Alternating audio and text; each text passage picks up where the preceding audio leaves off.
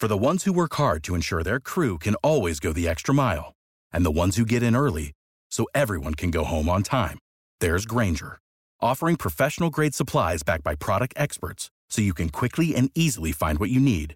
Plus, you can count on access to a committed team ready to go the extra mile for you.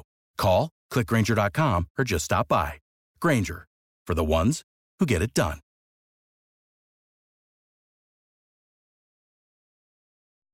Seven ten, Jacksonville's only all news morning show continues. Great to be home.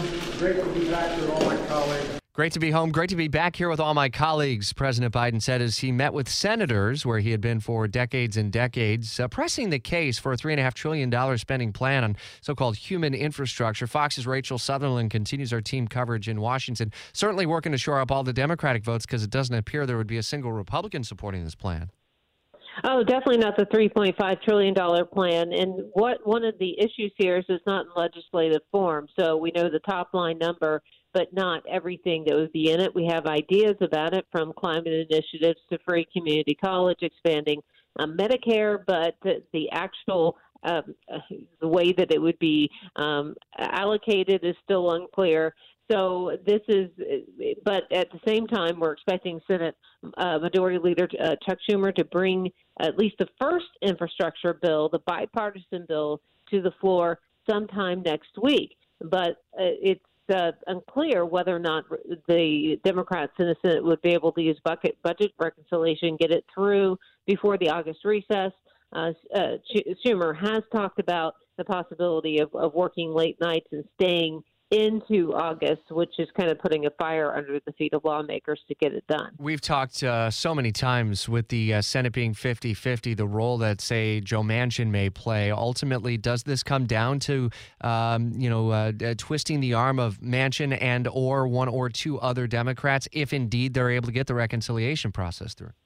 Well, that's right. Um, it, it's, it's also Kyrsten Sinema is another one. Joe Manchin has said that he's willing to go up to, I believe, around two trillion dollars, one point five to two trillion dollars worth of spending, and so we need to see where he stands. He said over and over again that he wants to see the details. He wants to know what's going to be in this package. So he certainly is a key vote, as you rightly point out.